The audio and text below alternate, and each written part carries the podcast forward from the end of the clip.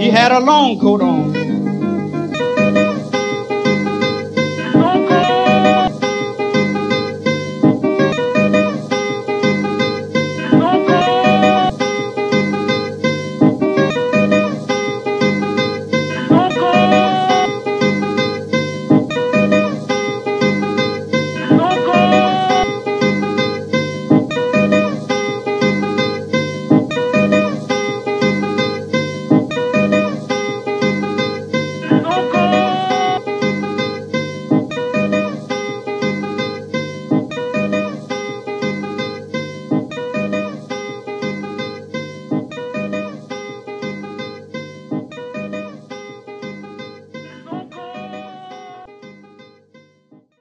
Freestyle style. Freestyle style. Two knowledge, two knowledge, talk show, talk show, podcast, podcast, you, you, you, for you, for you, and only you, and only you, and only you, so that, so that acquire, acquire the knowledge of yourself, yourself, to accept, to accept who you are, you are, no matter, no matter what disability, disability you may think you had, you had, you had. Make your make your disability, disability, turn that into turn that into your strongest ability. Whether it be whether it be a sight, sight, sight, your hearing, your hearing, your hearing, your speech, speech, speech. You may be crippled, may be crippled, crippled. Turn a disability into your strongest, strongest ability. Turn your weakness, Turn your weakness into your strength. Freestyle style.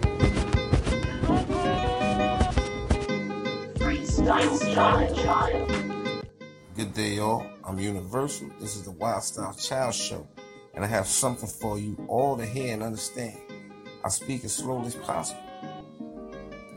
In the 16, 17, and 1800s, black people were forced to do what the white man said. Although they were forced to do what the white man said, they held on to their identities and culture. They remained natural from head to toe, and they continued to sing, chant, and dance in secret in the traditional African way. They were all alone together in this new colony, helping each other survive, live, and just maintain under the whips and chains of master.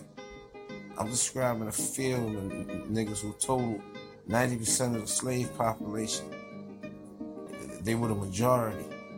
Then you had the house nigga. They dressed good just like Master and was happy to look just like Master.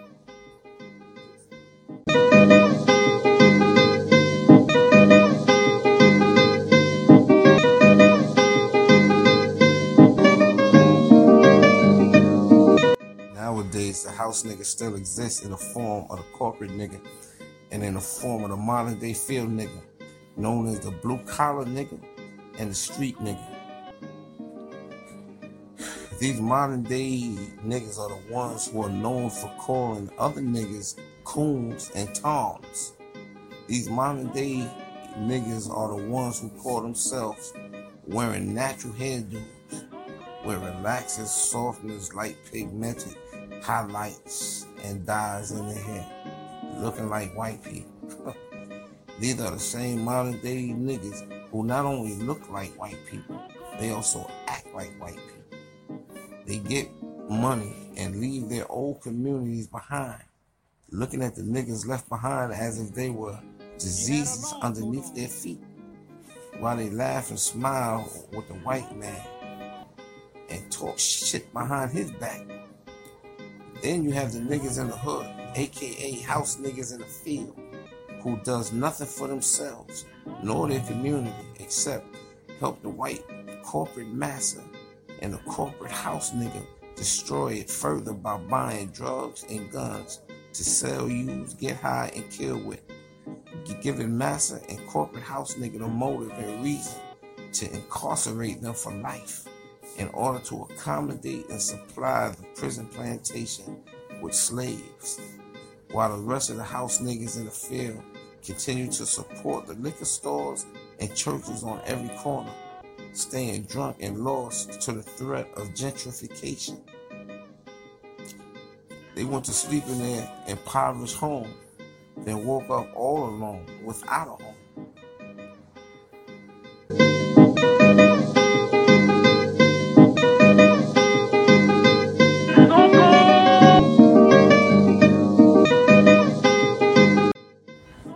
Corporate house nigga escape this fate? No, not at all.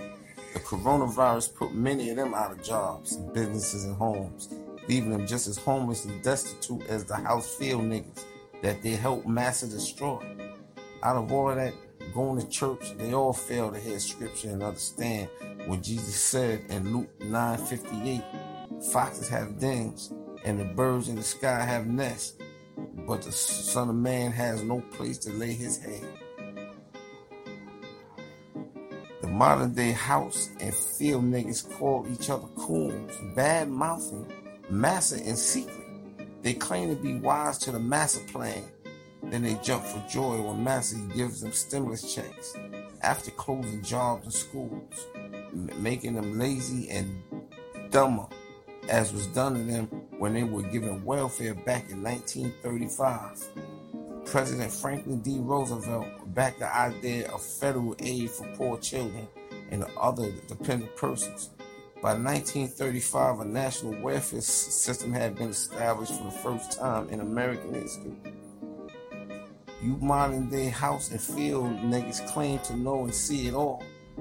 Tell me this how do we go from living in 2021 to living back in 1935? How come you can't see that you're going backwards and we'll all soon be back in the 1817 and 1600s? Back in chains. The welfare system made you lazy. It kept you jobless. The liquor stores and the churches kept you intoxicated and stupid. Yes, Lord. Yes, Lord. Yes, Coronavirus came. And the stimulus checks made you lazy, kept you jobless, that's me. Yes, Lord. kept you out of school, and kept you stupid. Do you see Lord. Master Lord, the similarities? Yes, Lord. Yes, Dumb nigga. me. Master Lord, that's me. Wake up, dumb nigga. Yep, Master Lord. Master Lord, that's Wake up. Dumb Yes, Lord. Yes, me. ass Master nigga.